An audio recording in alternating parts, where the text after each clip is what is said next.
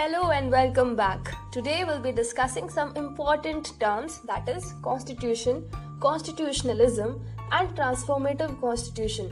We'll also be discussing the basic framework of the Constitution of India and some other related information. So let's start with the term constitution. What is a constitution? So constitution is the basic law and the fundamental law of the land. Constitution tells us that how the governance of the whole country will be carried out by the government and its various organs. It also tells us the relationship of the government with the citizen of the country and also the relationship between various government institutions inter se. And the legality of all other laws of the land are tested at the anvil of the constitution. Now, coming down to the word constitutionalism. So, guys, the word constitutionalism is a political philosophy, and this political theory favors the idea of limited government and discards the idea of absolute government. This political philosophy uses certain principles which helps us to achieve the aim of limited government that is a supreme and a strong constitution rule of law, principle of checks and balances, and the principle of separation of power. So now we are clear that the term constitution, that is the fundamental law, and the term constitutionalism, which is a political philosophy that favors the limited government, are not the same thing and cannot be called synonyms. Now, coming down to the third term, that is transformative constitution. So the idea of transformative constitution suggests that constitution is not a static law. It's a living law and it's also called an organic law. That is, it keeps on changing with the changing times and with the changing society. Now the question arises whether the Constitution of India favors the idea of transformative constitution? Yes. How? So that can be explained with the help of the example. So, say exa- Article 15, which prohibits discrimination on the grounds of religion, race, caste, sex, or place of birth. Now, initially, the word sex was limited to two genders, male and female. But in Nalsa judgment, Supreme Court said that sex also includes the third gender.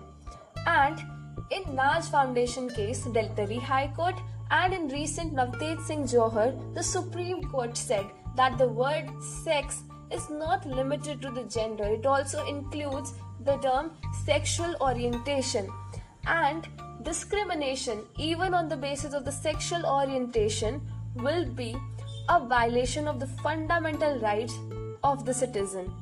So, that is the idea of transformative constitution.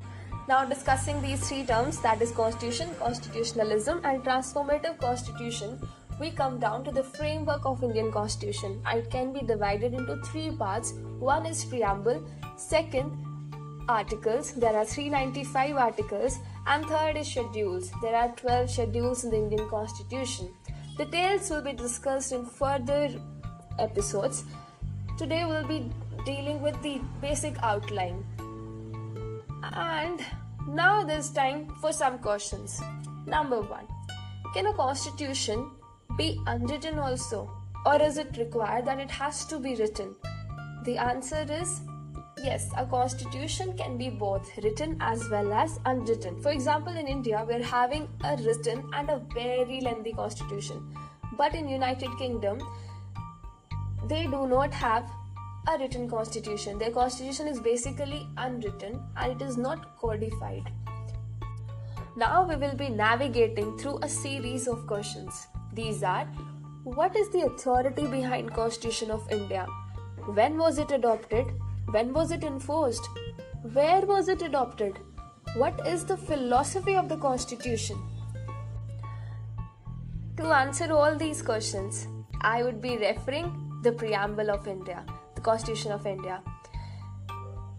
Coming down to the first question, what is the authority behind Constitution of India? It's we the people, also called popular sovereignty. It's we the people of India who is the authority behind the Constitution of India and who are sovereign. It's not parliament, it's not judiciary, it's not executive, it's not even the constitution. It's we, the people of India, who has given authority to the constitution of India. Some people also say that what about the laws which gave the authority to the Constituent Assembly to formulate the Constitution of India? Now, answering those questions, for example, Government of India Act 1935, Indian Independence Act 1947 were abolished by our Constituent Assembly in Article 395 itself. And this suggests, and this was also symbolic of the true sovereignty that the people of India enjoyed.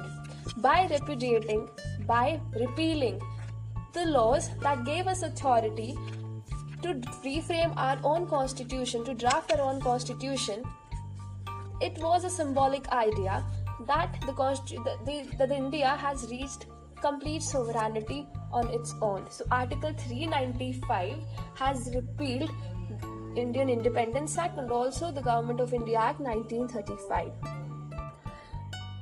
The constitution was adopted on 26th November 1949 and it was enforced on 26th January 1950. And where was it adopted? The answer is in the preamble itself. It was adopted in our Constituent Assembly on 26th day of November 1949. Now coming down to the last question that what is the philosophy of the constitution?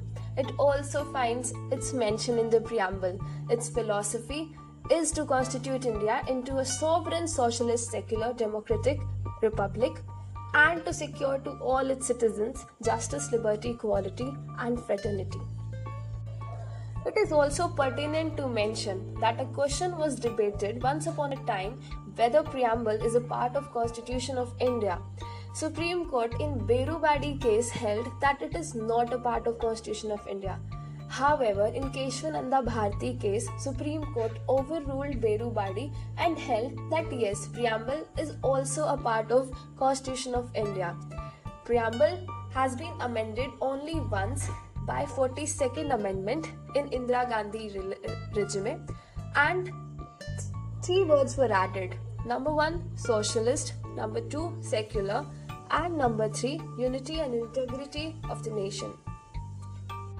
That's all for today. See you soon with some interesting information about the Constitution of India.